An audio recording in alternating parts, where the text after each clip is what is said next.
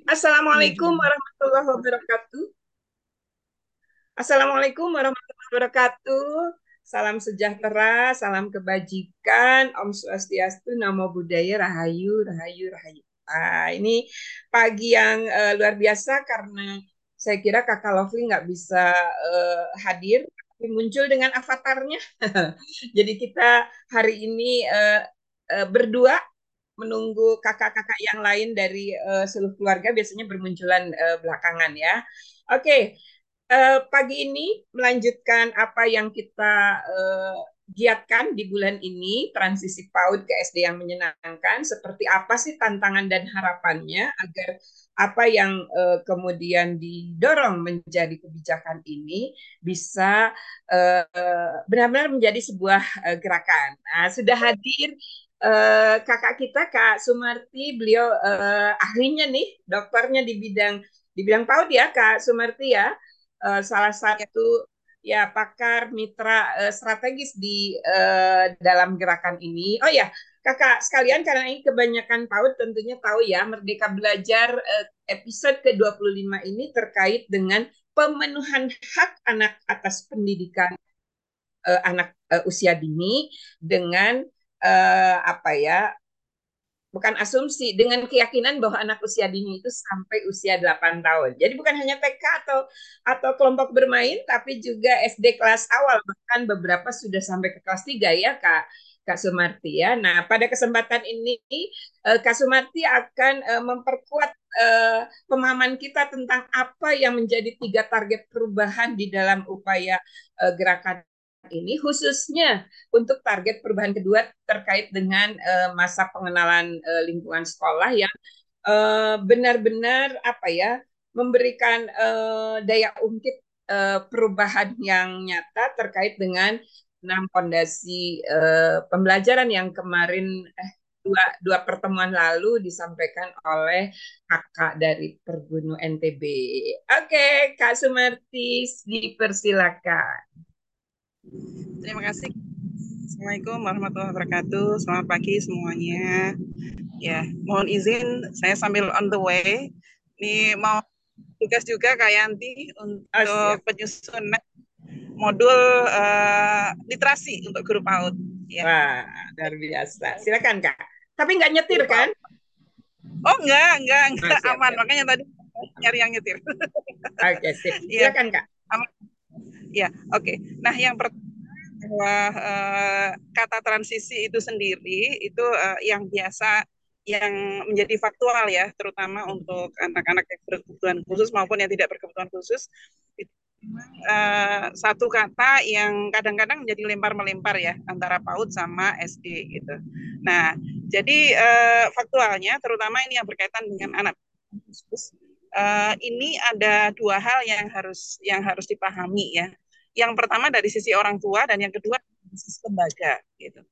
Nah, kenapa dua hal ini menjadi penting ya? Karena memang eh, namanya juga ini ya juga berkebutuhan atau inklusif. Nah, sehingga memang ini menjadi sesuatu uh, yang tidak biasa. Nah, yang menjadi persoalan sekarang uh, in inklusivitas di dalam sekolah itu sekarang ini luas ininya apa namanya? Uh, jangkauannya ya. Nah, kalau dulu itu jelas-jelas misalnya anak-anak yang autism, anak-anak yang uh, apa namanya memiliki kebutuhan khusus ya. Ya, itu itu jelas. Nah, tapi sekarang yang abu-abu ini yang jumlahnya semakin melebar Kak Yanti dan teman-teman semuanya. Ya. Nah, dalam satu penelitian kemarin ditegaskan ya termasuk uh, dari uh, apa namanya komunitas disleksia ya itu sekarang disleksia yang abu-abu itu semakin meningkat kak. Hmm. Nah ini ternyata uh, yang paling berperan dari semua peningkatan yang menjadikan inklusivitas itu adalah masalah pengasuhan. Nah, ini yang darurat parenting kita ya. Iya, betul. Nah, e, masalah pengasuhan ini bukan bagaimana berkomunikasi, bukan, tapi memang sekarang ini ya, kalau kita lihat yang paling mendasar itu kan masalah gerak ya. Sedangkan hmm. gerak itu adalah hal yang paling mendasar yang yang men, yang uh, apa namanya mendasari semua baik itu kognitif, emosi maupun bahasa. Itu dari gerak gitu ya. Mager kita ya. Banyak yang mager sampai ini ya sulit untuk uh, enam pondasi tadi ya. Iya betul. Jadi, nah sayangnya untuk ini masih menjadi perdebatan. Nah, perdebatannya apa? Di PAUD itu kayaknya kalau gerak itu hanya fokus uh, masalah gerak motorik halus dan motorik kasar. Oh. Padahal uh, banyak hal yang itu bisa dilakukan juga di keluarga gitu ya. Nah, sebagai contoh yang paling dasar ya, misalnya dengan kemandirian. Nah, kemandirian itu kan tidak tiba-tiba itu di PAUD gitu ya. Itu kan mulai dari bayi malah ya bagaimana dia bisa mulai mengangkat kepala, terus kemudian dia mulai uh, onggong-onggong ya istilahnya. Ya, onggong-onggong. Ah, itu uh, cucu saya lagi onggong-onggong. Iya, onggong-onggong. Nah, terus kemudian juga tentang uh, bagaimana proses makan. Itu kan semua motorik yang yang nanti akan menjadi dasar untuk uh, aktivitas selanjutnya gitu. Terus yang paling mendasar lagi itu adalah masalah misalnya memberikan ASI gitu. Nah, jadi uh, apa namanya kalau dulu uh, orang kasih itu ya dengan senang hati ya, artinya dengan dengan ikhlas dan uh, tanpa pretensi apa. Nah, sekarang itu kan banyak juga ibu-ibu maupun nenek-nenek gitu ya yang uh, yang punya ini yang yang punya mindset tersendiri gitu ya. Nggak usah dikasih ASI atau dikasih ASI dengan cara yang lain atau apalah atau apalah gitu. Tapi ternyata dampaknya luar biasa itu. Nah, jadi ini dari uh, masa nol dua tahun saja. Ya. Nah, nah itu banyak hal yang terlewati. Nah itu akan ya kalau semula itu hanya merupakan keterlambatan, ketika itu sudah masuk ke PAUD itu sudah menjadi hambatan namanya kayak hmm. Jadi terlewati terlambat. Ya, iya, ada terlambat, ada namanya terlambat. Kalau terlambat itu masih dalam range-nya sesuai dengan uh, dengan usianya itu terlambat. Tapi kalau terhambat itu sudah melewati misalnya uh, umur dua tahun yang harusnya itu dia bisa bilang mama papa begitu ya nah dia tidak bisa bilang mama mama mama karena apa misalnya bagian artikulasinya itu tidak dia pakai dot karena dia pakai uh, apa namanya uh, tidak asi gitu ya dan makannya juga masih di blender gitu ya nah sehingga ya otot artikulasi itu tidak kuat. Nah, akhirnya apa yang terjadi di PAUD sendiri itu langsung biasanya langsung ABCD kan. Dia tidak dia mulai baba-baba mama-mama dengan uh, dengan berbagai macam aktivitas yang berkaitan dengan apalagi dengan organ artikulasi gitu ya. Nah, misalnya atau dengan uh, mengartikulasikan hal-hal yang dengannya kadang-kadang dilewati. Nah, Nah, saya masih membahas hanya masalah artikulasi ini, belum masalah yang lain itu. nah, terus kemudian uh, yang tadi motorik kasar itu ya. Nah, kan dulu uh, bayi dulu kalau taruhlah bayi kita lah ya.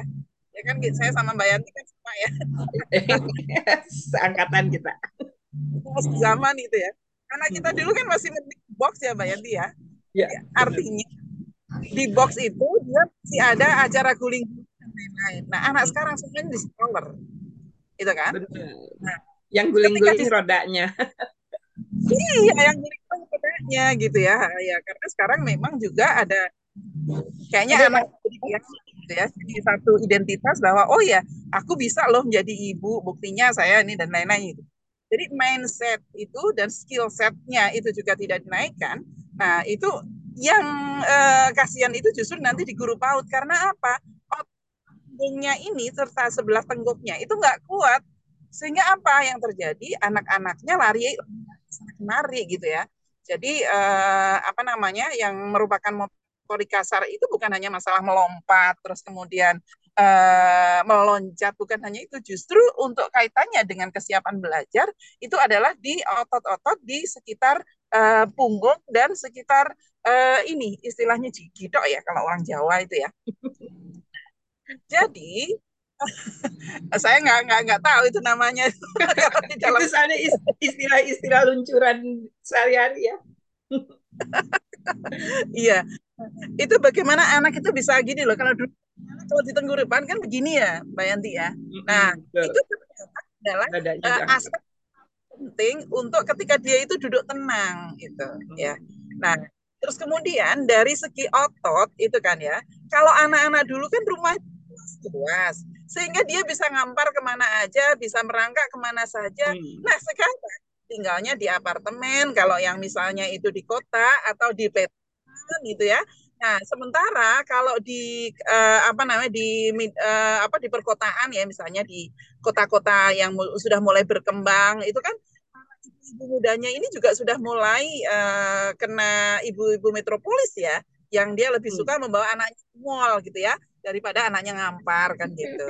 Nah, sebenarnya uh, ini juga satu hal di uh, apa namanya kultur parenting ini harus ada pengaruh utamaan bagaimana uh, justru di delapan tahun pertama itu yang harus kita kembangkan dan yang harus kita menjadikan stressing itu adalah gerak dan gizi ya gerak Nah, untuk yang lain-lain itu bisa sambil jalan gitu loh.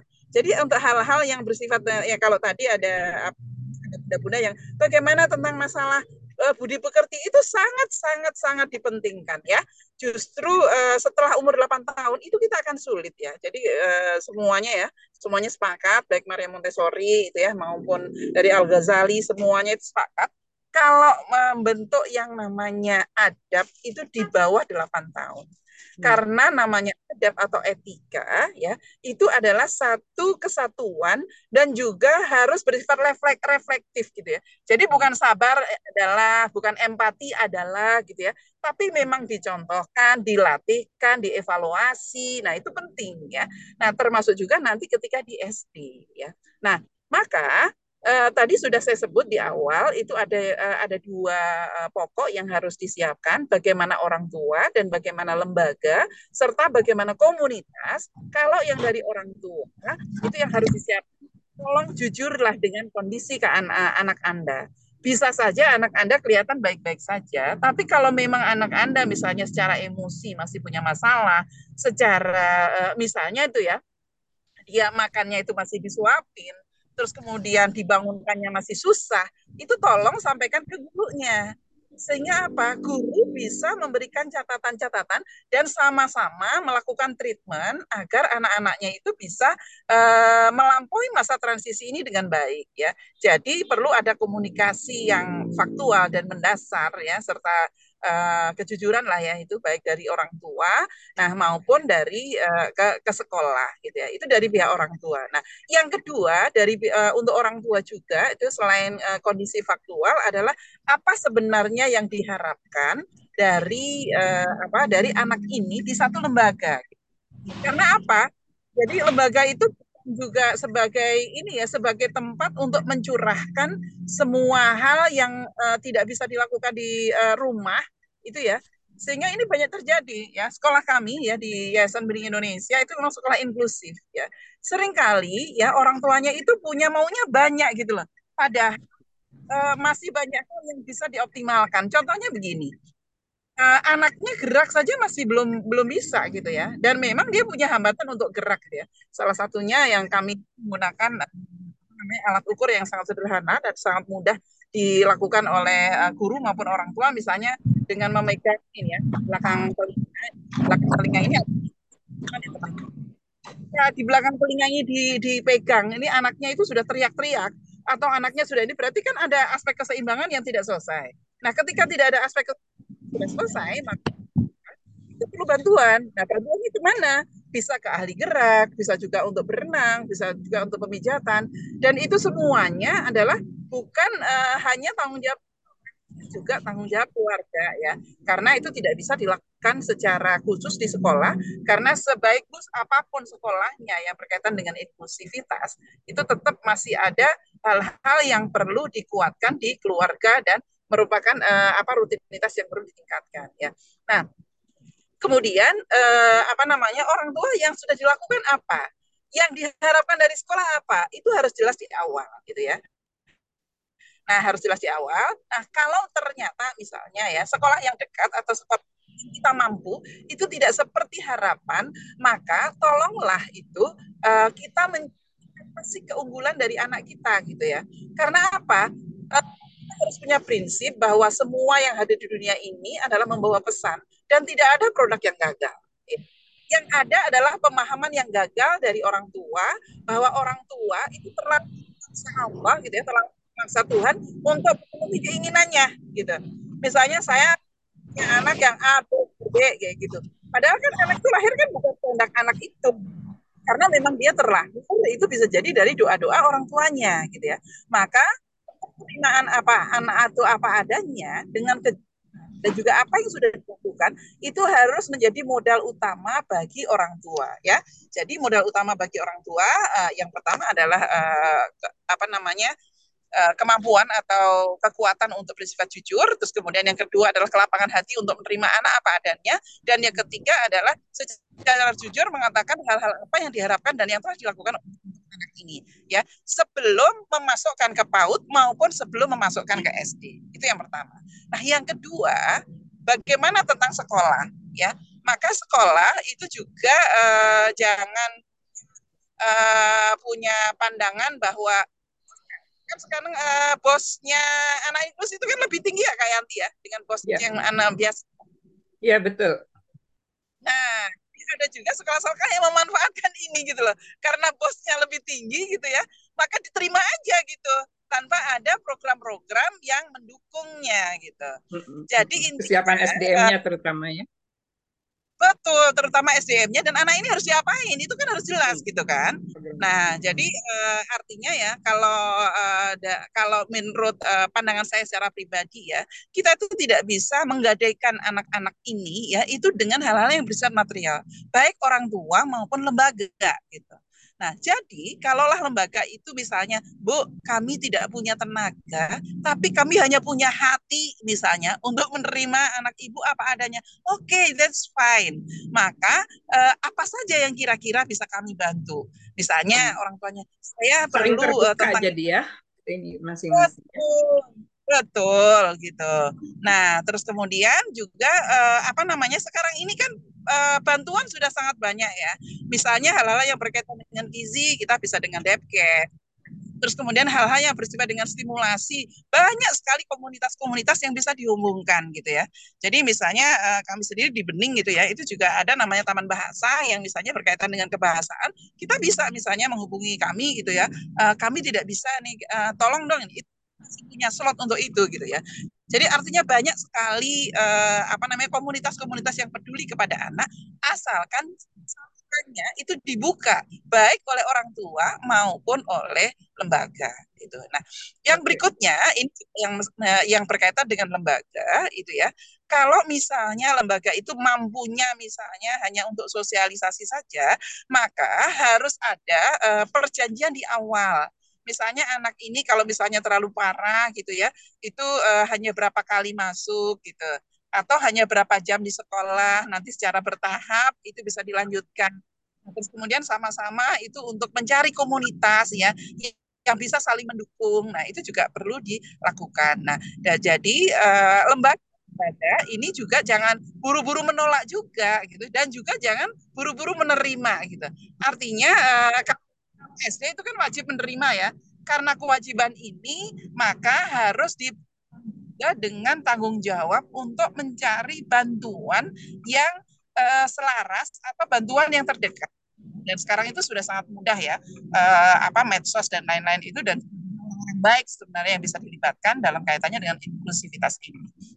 Itu. Nah, bagaimana dengan komunitas? Ini uh, adalah jembatan ya dari lembaga dan orang tua, maka uh, dari komunitas itu uh, memang harus adil juga memahami dari orang tua dan juga bagaimana melihat faktualnya dari uh, apa namanya dari uh, lembaga gitu ya. Saya tidak menyinggung masalah dari ini ya uh, Kak Yanti dan kakak-kakak yang lain ya dari uh, perintah ya karena uh, apalagi sekarang ini udah tahun politik itu akan terlalu uh, terlalu resiko gitu ya. Jadi uh, kalau bagi gitu ya pendidikan itu akan terus ada ya siapa pun yang akan berkuasa dan ini dan anak-anak itu harus kita siapkan untuk lebih besar untuk kepentingan bangsa dibanding untuk kepentingan sesaat.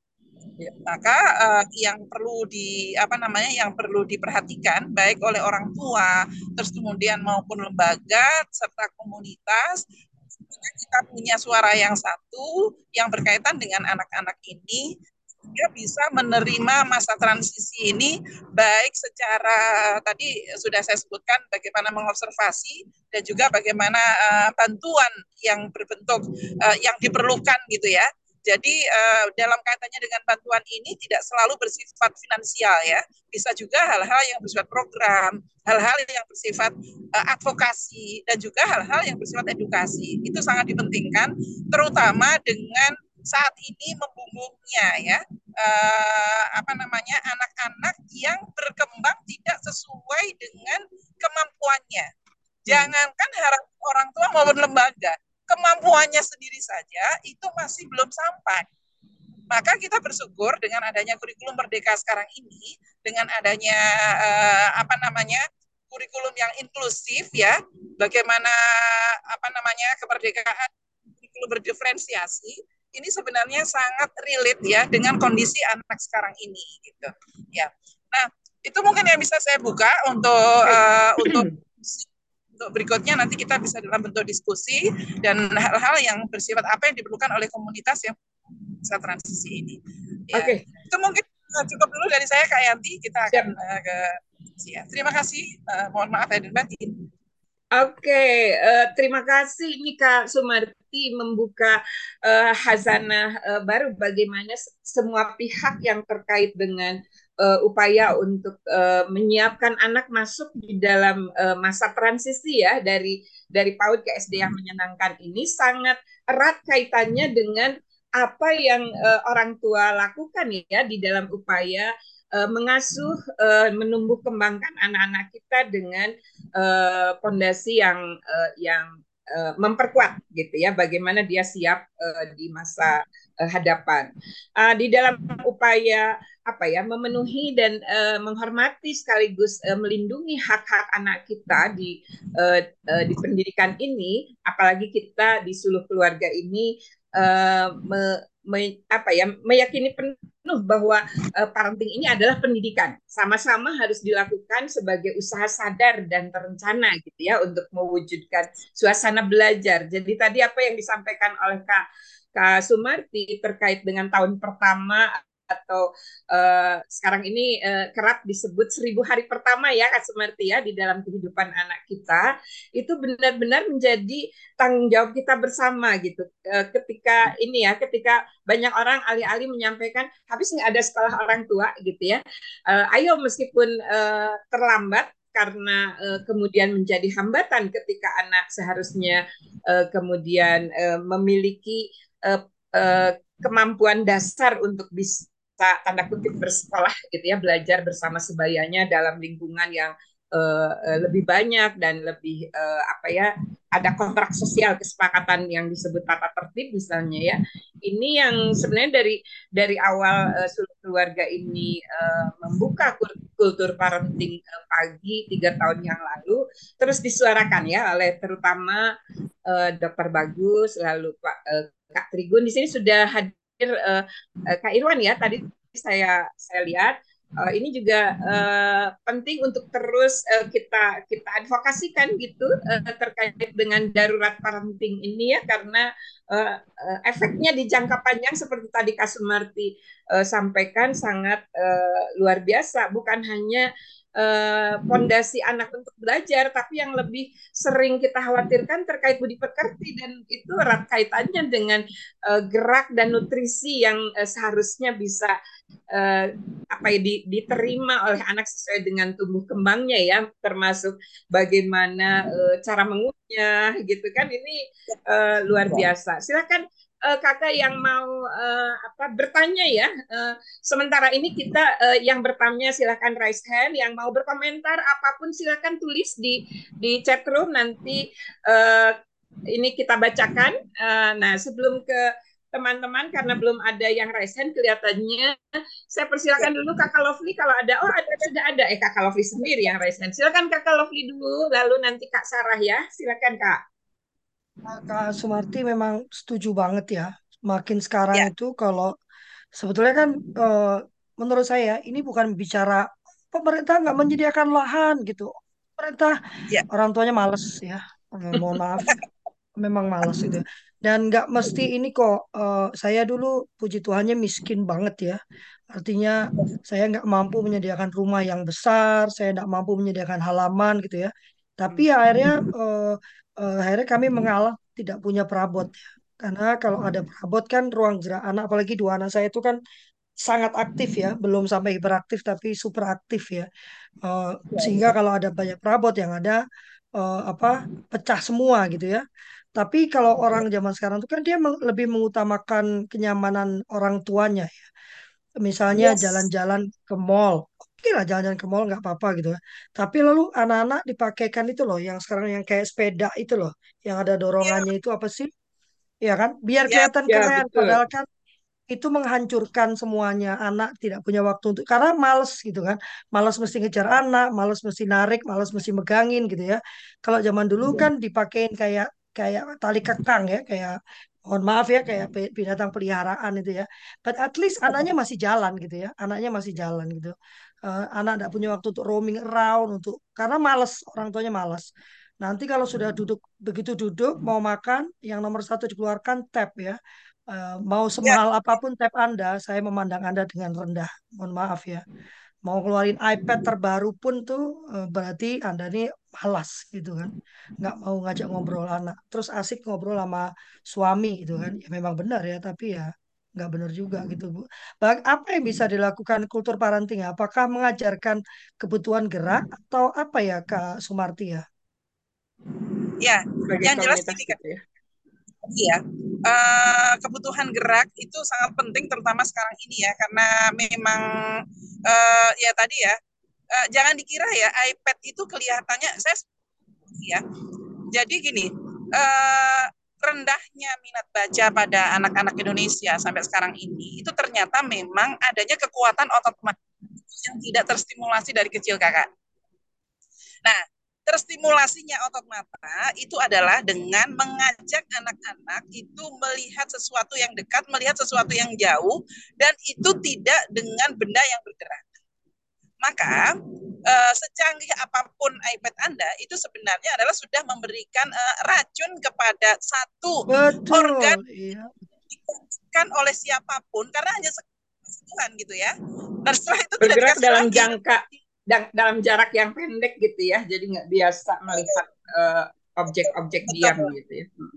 Oh, jadi selain otot mata itu kan kilatannya dan lain-lainnya itu kan sangat eh, apa namanya bright banget ya. Eh, apa namanya menyorot banget itu.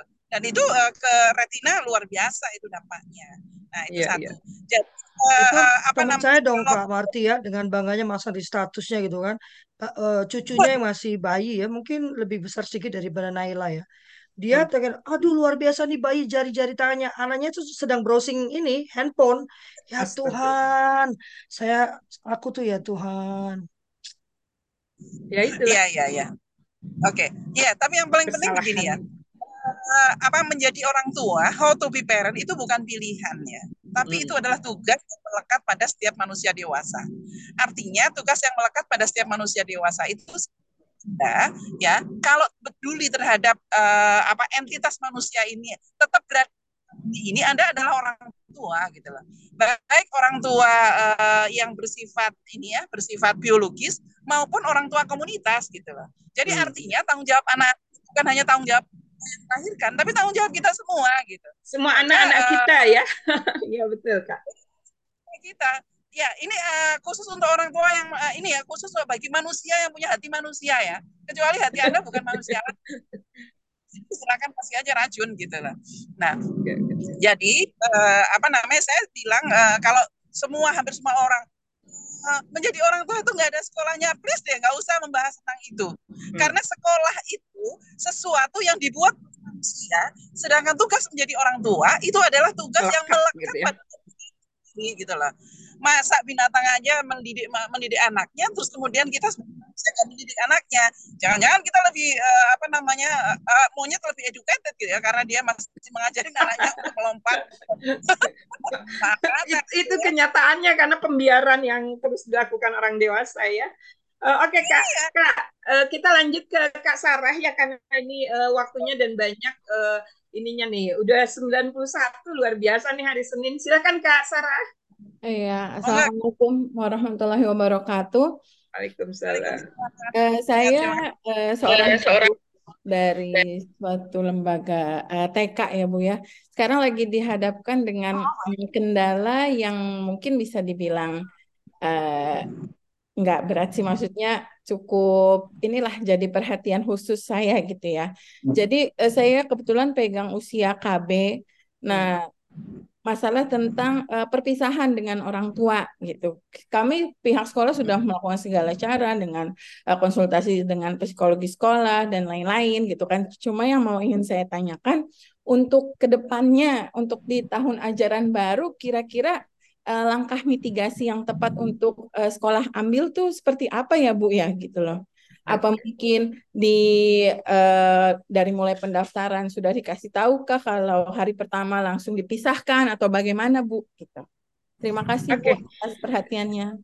Terima kasih Kak Sarah. Okay. Sebelum sebentar Kak Sumarti, saya janji membacakan yang tertulis di chat room. Ini Kak uh, Kak Rosalia terkait dengan uh, ininya ya, anak yang oh bukan, yang yang sebelumnya pertanyaannya solusi ini nih bahasa Ibu bahasa Inggris sudah diberikan di daycare. Nah, bagaimana solusinya di tempat yang uh, apakah ada yang bisa sediakan tempat lokasi PAUD? Contohnya di Jakarta Selatan. Anak daycare nah, itu loh, Selatan bahasa nanti. Inggris tuh mau ketemu boleh di mana gitu loh. Itulah. Nah, mau ketemu Kenapa ya? Di mana? Merasa, masih... merasa lebih lebih gaya gitu ya. nah, ya. Iya. Ah. Oke, okay, Kak Suparti, silakan Kak. Baik, uh, yang pertama ini dari segi lembaga ya. Jadi gini uh, Kak Sarah ya, yang selama ini kami lakukan itu memang uh, pada saat penerimaan murid itu kan uh, ada ini ya, ada wawancara dengan orang tua itu pasti. Nah, yang kedua itu tolong sediakan waktu ya. Jadi misalnya kalau biasanya home visit itu dilakukan karena ketika anak-anak ada masalah, maka uh, yang kami lakukan justru home visit itu sebelum anak masuk gitu. Jadi home visit sebelum anak masuk itu maksudnya gini, satu pekan sebelum anak masuk itu guru-guru itu kita sebar, ya. Guru-guru itu kita sebar eh, apa namanya kita kunjungan rumah uh, calon uh, ini calon orang uh, apa namanya murid kita. Nah tentunya juga dengan sesuatu yang ini ya uh, adabnya dipakai ya misalnya mau datang kapan dan lain-lainnya. Nah ini nak ya, kasih beberapa trik ya kalau orang tua sudah mulai, aduh saya nggak bisa, terus kemudian oh iya bisa ini. Terus kemudian pas kita ke sana sudah janjian eh, terus kemudian eh, apa namanya eh, orangnya tiba-tiba nggak ada. Pokoknya sulit ya untuk di awal itu catatan. Pasti anaknya atau orang tuanya itu ada nanti ke depannya akan menjadi eh, tantangan tersendiri bukan sekolah buat sekolah ya. Eh, bisa jadi anaknya itu sebenarnya berkebutuhan khusus tapi disembunyikan atau apa. Nah bagaimana eh, cara ini cara cara kita untuk menggali? Ya kalau kita udah tahu rumahnya di daerah mana dan lain-lain itu kan ada tetangganya. Tinggal nanya aja itu. Misalnya namanya Adit main apa enggak dan lain-lainnya. Itu itu buat catatan untuk kita. Nah itu yang pertama. Nah terus kemudian bagaimana kalau sudah saat ketemu? Nah saat ketemu itu uh, yang kita tanyakan kepada orang tua adalah bagaimana uh, kebiasaan-kebiasaan baik yang sudah uh, diberikan kepada anak gitu ya. Nah, itu kita sekali observasi ya. Observasi ketika kita datang uh, anaknya itu mau akrab dengan kita atau tidak. Nah, itu sudah sudah tampak ketika di kunjungan pertama ya. Nah, terus kemudian setelah misalnya sudah oke semuanya bisa dikondisikan, foto bareng anak. Nah, sehingga Eh, foto itulah nanti yang akan kita pasang pada saat anak-anak datang. Sehingga anak-anak tahu bahwa Kenal, dia gitu tidak ya? sendiri. Iya. iya, tidak sendiri di sekolah itu. Sudah ada miss ini. Jadi nanti uh, datangnya misalnya saya Bu Marti yang nanti akan ada di kelas literasi atau di kelas persiapan ya. ya. Nanti kamu akan sekali okay. seminggu sekali gitu ya. Nanti kita di sana akan belajar uh, tentang bagaimana berkisah, bagaimana menggambar, bagaimana dan bla bla bla itu.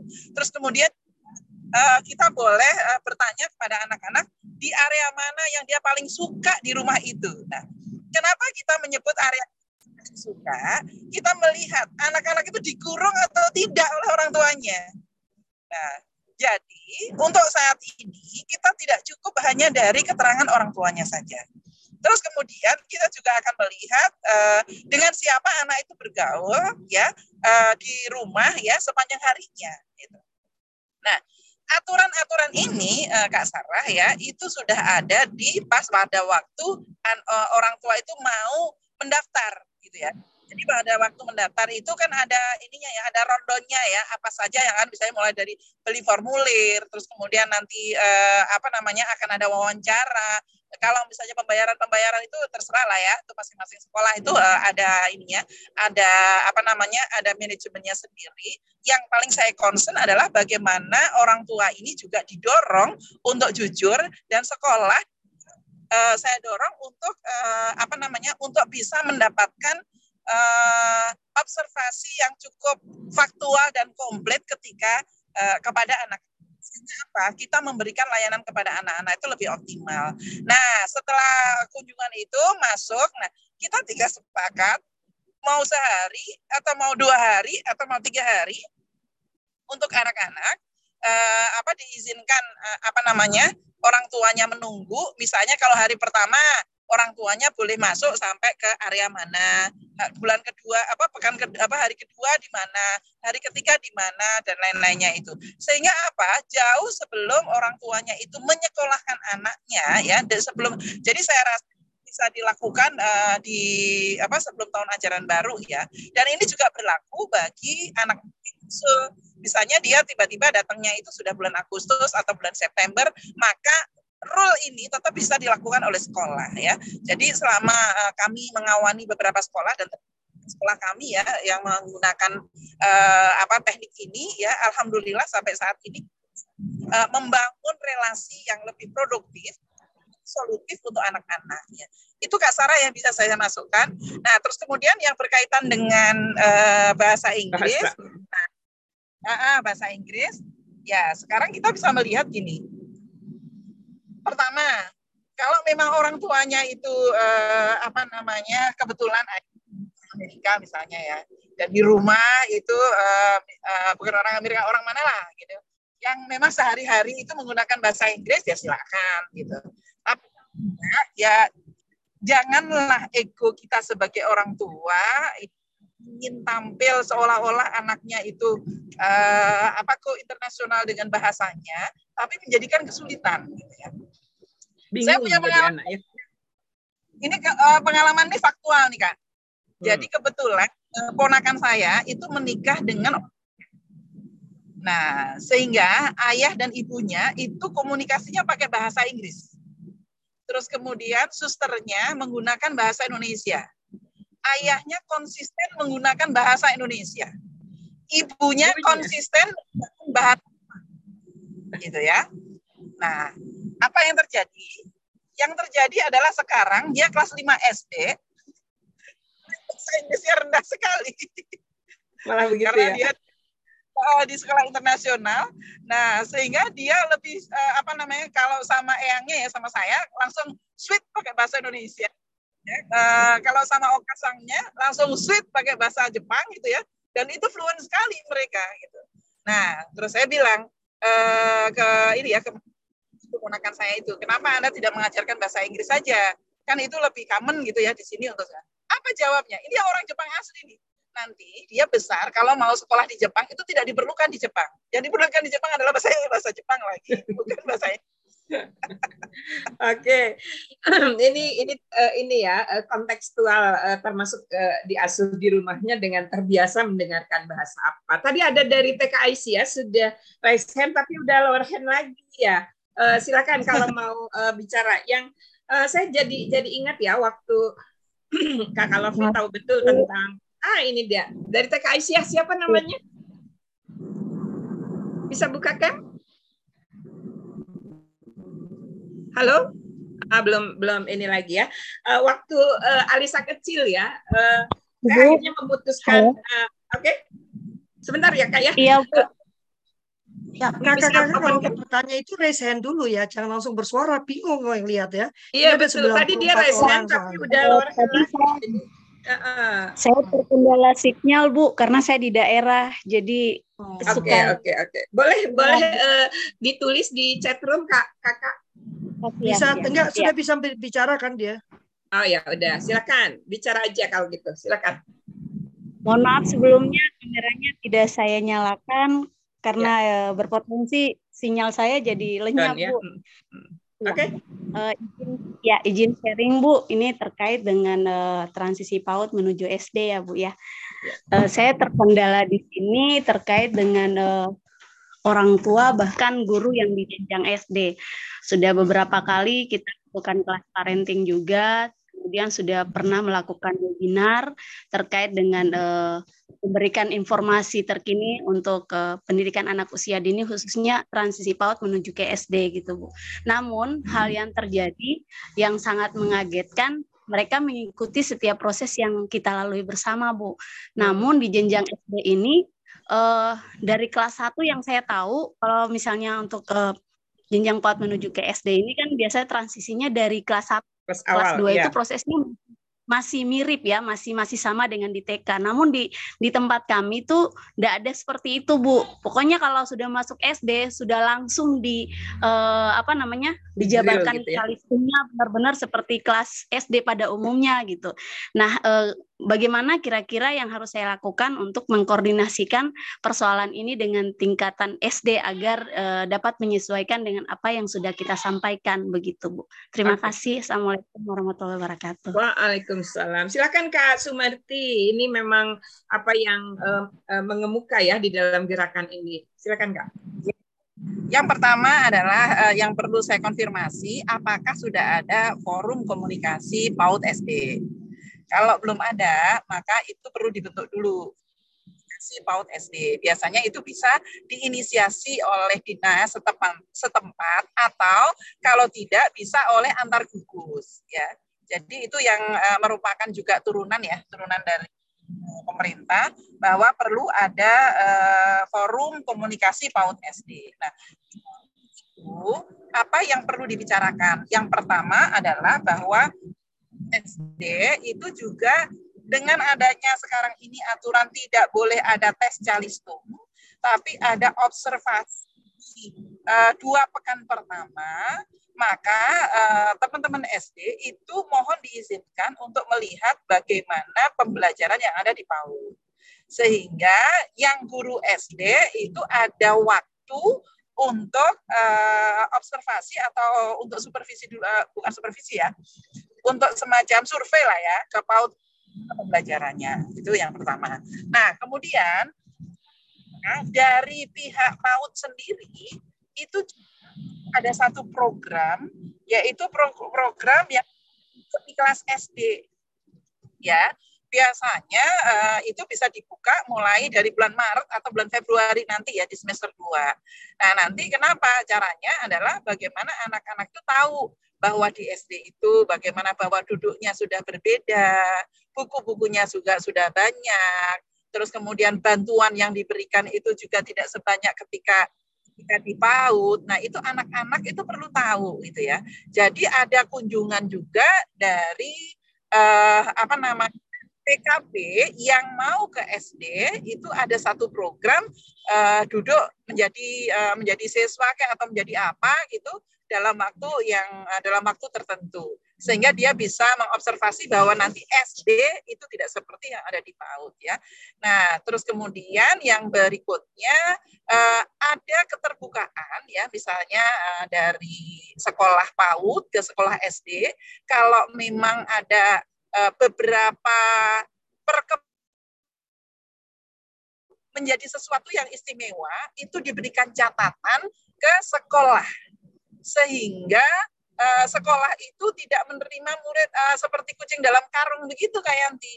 Iya, iya. Nah, jadi uh, apa nah dan itu orang tua itu juga harus dikasih tahu juga gitu. Karena banyak sekali uh, yang kami tangani ya, ini nggak nggak usah jauh-jauh di daerah Bogor saja gitu ya. Yang paling begini, anakku udah bisa baca, anakku sudah bisa A sampai kenapa kok nggak diterima di SDA, SDB, SDC gitu ya. Padahal sebenarnya anaknya memiliki hambatan bukan hanya di baca tulis, tapi justru di perilaku dan juga justru di kendali gerak yang tidak mau duduk, yang makannya masih dikejar-kejar dan lain-lainnya ya. Sehingga di sini uh, perlu ada aturan yang apa cukup komprehensif ya dari sekolah ya. Nah, terus kemudian yang berikutnya ini khusus untuk learning ya. Jadi uh, semester itu yang dikejar janganlah lagi calistung tapi justru yang berkaitan dengan keter uh, apa namanya uh, keterikatan pada aturan ya. Jadi keterikatan pada aturan itu harus lebih diutamakan dibanding hal-hal yang bersifat akademis. Kenapa? Karena untuk dia bisa duduk tenang untuk dia bisa uh, apa namanya memegang pensil dengan baik itu jauh lebih dipentingkan di PAUD dibanding nanti dia punya kesulitan ketika di SD ya terutama yang berkaitan dengan perintah lisan. Nah ini yang sering kali tidak disadari oleh teman-teman di PAUD ngejarnya hanya jalistung saja ya. Jadi eh, karena memang saya konsennya di bidang literasi ya. Jadi enam skill literasi itu itu justru pada di kemampuan bernarasi dan juga pemahaman latar serta kesadaran teks dan kesadaran fonemik dan itu adalah penggunaan bahasa lisan. Ya, jadi justru bukan di drill dengan uh, eh, LK-LK, tapi bagaimana diberikan kesempatan yang lebih banyak untuk berkisah, untuk bercerita, untuk memahami pesan-pesan lisan. Ya, itu yang bisa saya sampaikan. Ya, mudah-mudahan bisa membantu. Oke, okay. terima kasih Kak Sumarti. Ini ada pertanyaan terkait dengan uh, jongkok. Ini saya jadi ingat di rumah saya uh, ini nggak ada WC WC jongkok ya katanya gitu kemungkinan ini uh, di sini siapa nama Kak Karani ya Bu mau menanyakan bagaimana menangani anak yang tidak bisa jongkok kemungkinan di rumahnya memakai toilet duduk sedangkan di sekolah toilet jongkok. Silakan Kak. ya uh, sebenarnya ini masalah jongkok ini kelihatannya sederhana ya. Tapi ini juga cukup sofistik uh, cukup cukup rumit juga bagi anak-anak yang ini uh, bukan tiba-tiba bisa jongkok ya kak ya. Itu bisa dilihat dari mulai dari uh, proses apa namanya merangkak ya. Terus kemudian onggong-onggong terus kemudian duduk. Nah itu kan ada ada fasenya jongkok itu. Ya, nah ya, ya. jadi kalau di sekolah itu caranya ada tali-tali itu loh kak. Tali-tali yang di yang yang diikat iya, iya. itu mengambil bola. Merangkak nah, bisa juga itu menggunakan meja. Jadi meja yang ditata gitu. Nah terus kemudian di ujungnya itu dikasih beberapa main. Nah dia main uh, di bawah meja itu di kolong meja itu. Itu okay. untuk mengatasi anak yang tidak bisa jongkok gitu. Oke, ini ada pertanyaan lagi dari TK Kartika. Mohon izin bertanya, kami dari TK Kartika 933. Bagaimana cara kita menyampaikan ke orang tua? Nah, ini nih ya penting ya, kebiasaan anak yang di rumah ketika diceritakan orang tua dia baik dan penurut. Nah, ini dia. Hmm. Tetapi ketika berada di sekolah keadaannya uh, saya terlewat ini uh, dua dua baris nggak bisa dibuka. Intinya itulah ya eh, perubahan anak-anak. Belum lagi ini ya cara pandang kita tentang tentang anak usia dini. Apakah memang anak anak usia dini harus penurut? Itu dalam tanda kutip. Silakan Kak Kak Sumarti. Ya, terima kasih. Jadi yang pertama gini, anak penurut itu bukan ngerti aturan.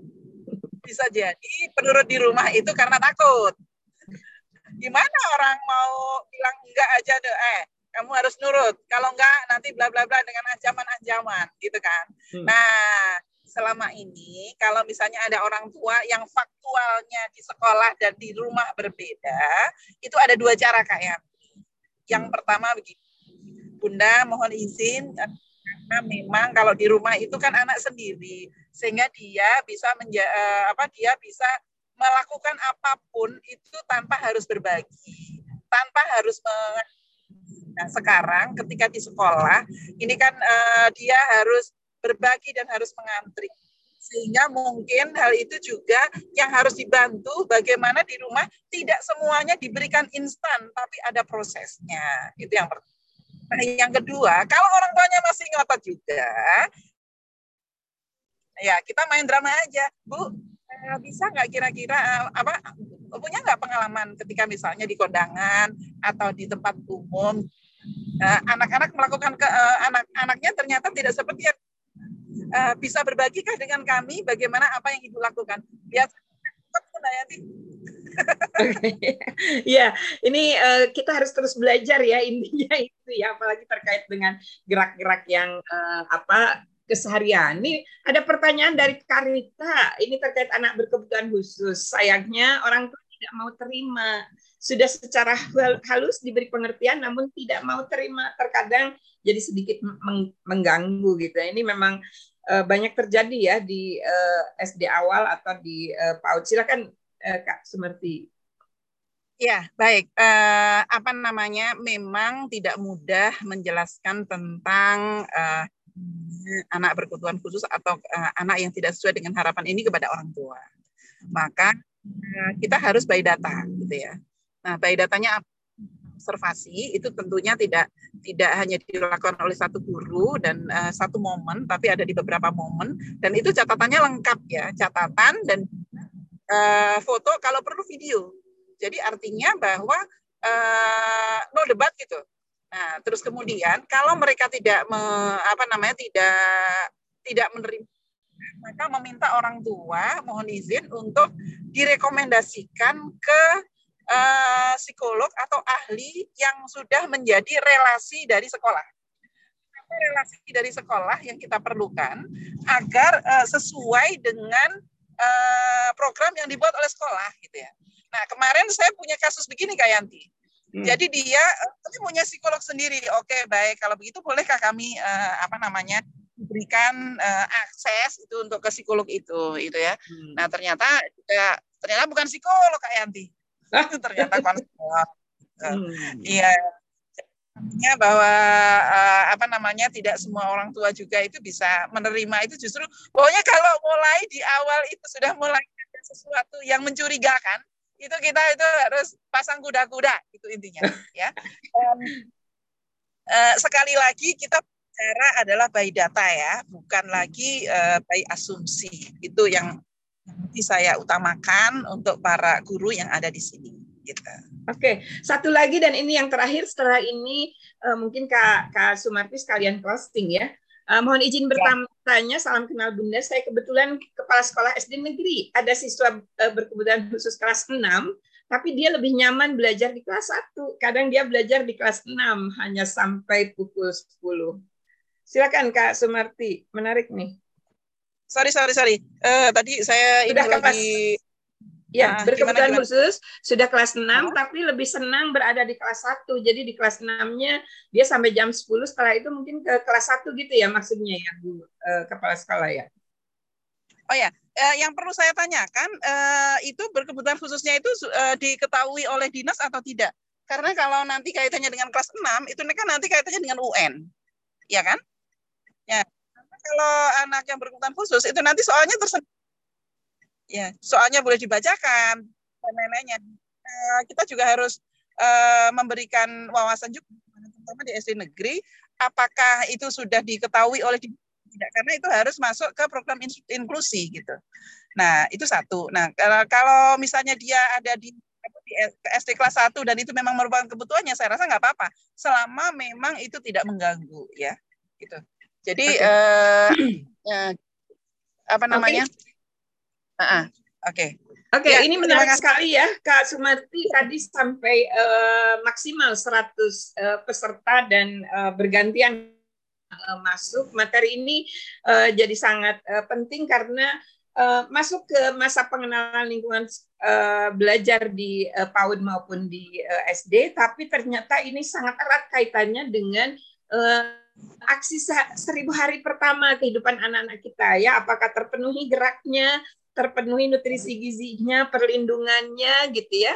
Uh, dan uh, semua uh, hal yang terkait dengan uh, ini ya termasuk stimulannya. Saya jadi ingat dengan PAUD HI ya, aspek-aspek di dalam pengembangan anak usia dini holistik uh, integratif itu perlu benar-benar kita uh, perhatikan. Dan jangan lupa di uh, seluruh keluarga ini kita mengedepankan prinsip kepentingan terbaik uh, bagi anak uh, dan tiga prinsip lainnya di dalam uh, hak anak ya. Prinsip-prinsip umum di uh, konvensi hak anak menjadi prinsip dasar di seluruh keluarga. Bagaimana parenting menjadi sebuah uh, apa model pendidikan Uh, jadi harus secara sadar dan terencana kita lakukan bersama. Jangan khawatir karena uh, dokumentasi kultur parenting pagi ada di uh, berbagai media, terutama di YouTube. Jadi bisa diakses. Silahkan uh, klik saja uh, kanal YouTube-nya Kultur Parenting uh, di uh, uh, ini Anda ya di HP maupun di laptopnya.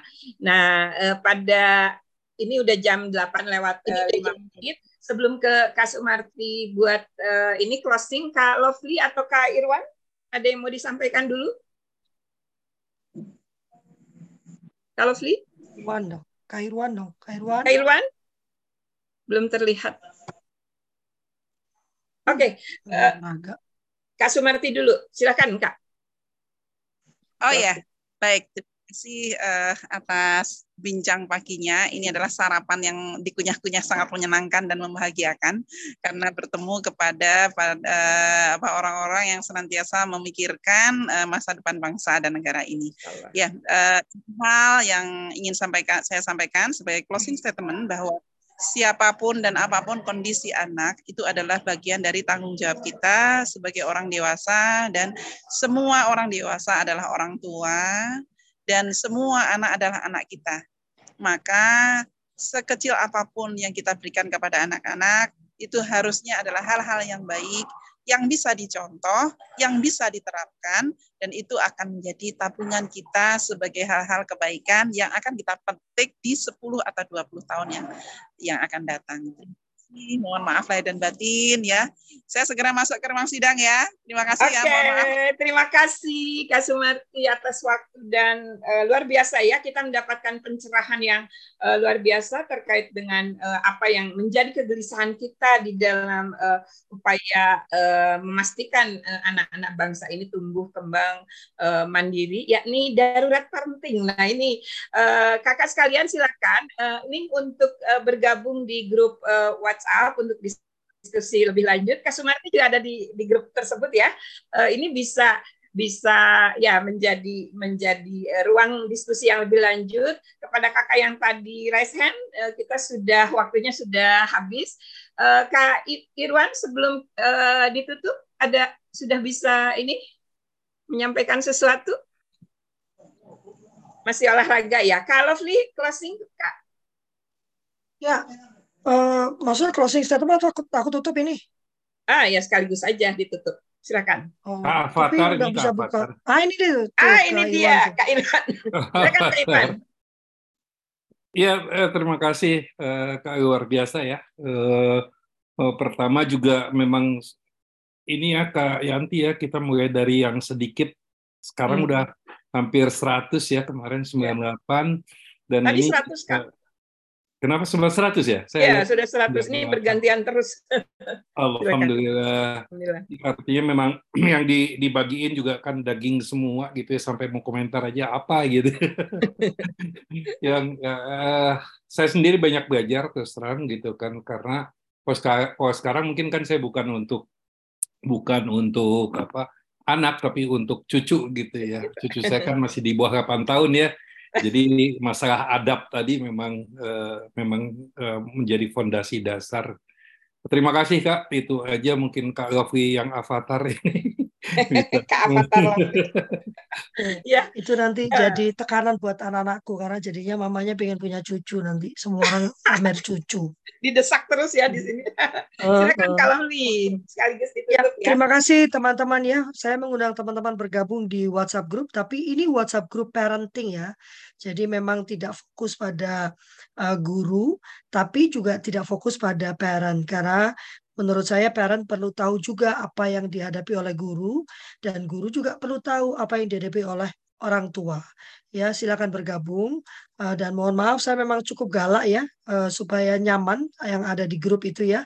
Uh, Deli juga cukup galak rupanya ya, luar biasa ya keturunan mamanya ya. Jadi segala posting yang tidak menyangkut parenting memang akan langsung dihapuskan. Kak Sumarti, saya rasa nanti kita kontakkan lagi ya, kita buat yang lebih lebih apa ya? Uh, semacam kayak how to gitu ya, gitu ya. Ya lebih lebih praktikal gitu ya apa yang bisa dilakukan. Dan saya rasa teh mungkin ada waktunya kita membuat satu kegiatan di mana yang kita undang hanya distik ya. Karena yeah. kuncinya menurut saya di distik ya. Uh, karena kalau tadi teman-teman STK menyatakan demikian, kalau SD-nya kopoh mau ngapain? Ayo, ya kan? Kopoh ya kalau kata nenek saya kamu tuh jadi anak jangan kopoh gitu ya, ngotot aja gitu ya. Nah, tapi kalau nanti pemerintah bisa turun tangan dan benar-benar menerap, menerapkan tata aturannya, baru anak-anak kita bisa sedikit terselamatkan lah ya. Tuh Pak Masri, tuh Pak Masri, ayo dirimu sekarang sudah ada di, di apa di pembuat kebijakan ya. Jadi harus pastikan setidaknya di Bukit Tinggi ini uh, apa transisi ini benar terjadi. Terus Pak Ari, Pak Arianto Pak, ya Palembang tuh Arianto. Ya.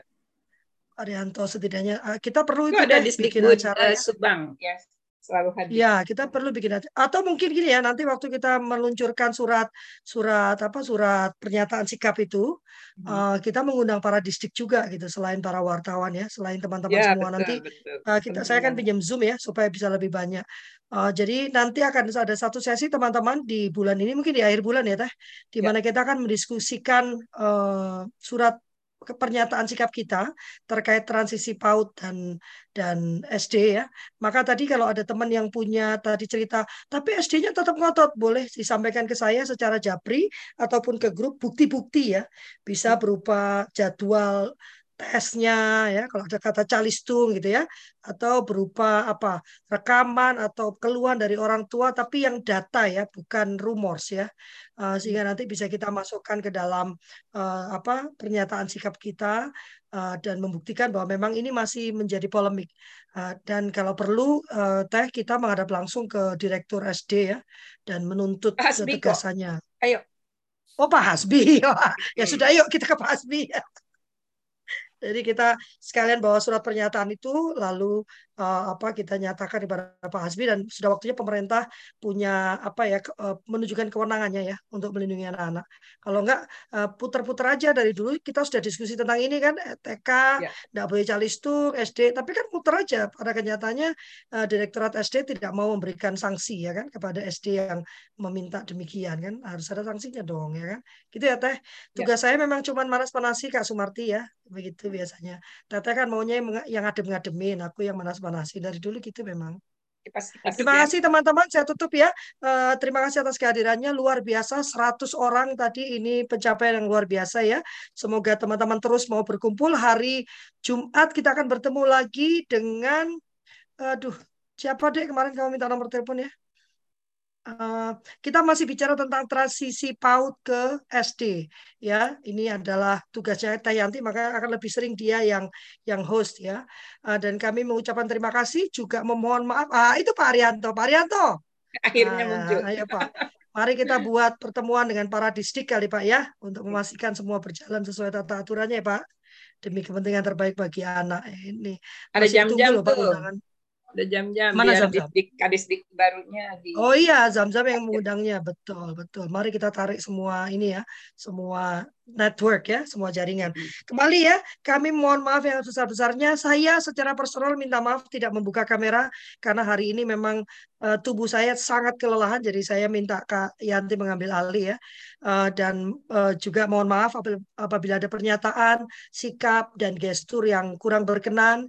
Kami tidak ingin merendahkan, tidak ingin memojokkan, tidak ingin menyakiti, tidak ingin menghakimi bahkan bukan bermaksud menggurui karena kami yakin Bapak Ibu ini jauh lebih kakak-kakak ini jauh lebih expert dari kami karena setiap hari menjalankannya. Namun kami ingin membagikan apa yang menjadi keyakinan kami dan yang dalam nama Tuhan kami kerjakan dalam kehidupan kami sehari-hari. Terima kasih banyak. Selamat hari Senin ya. Semangat ya.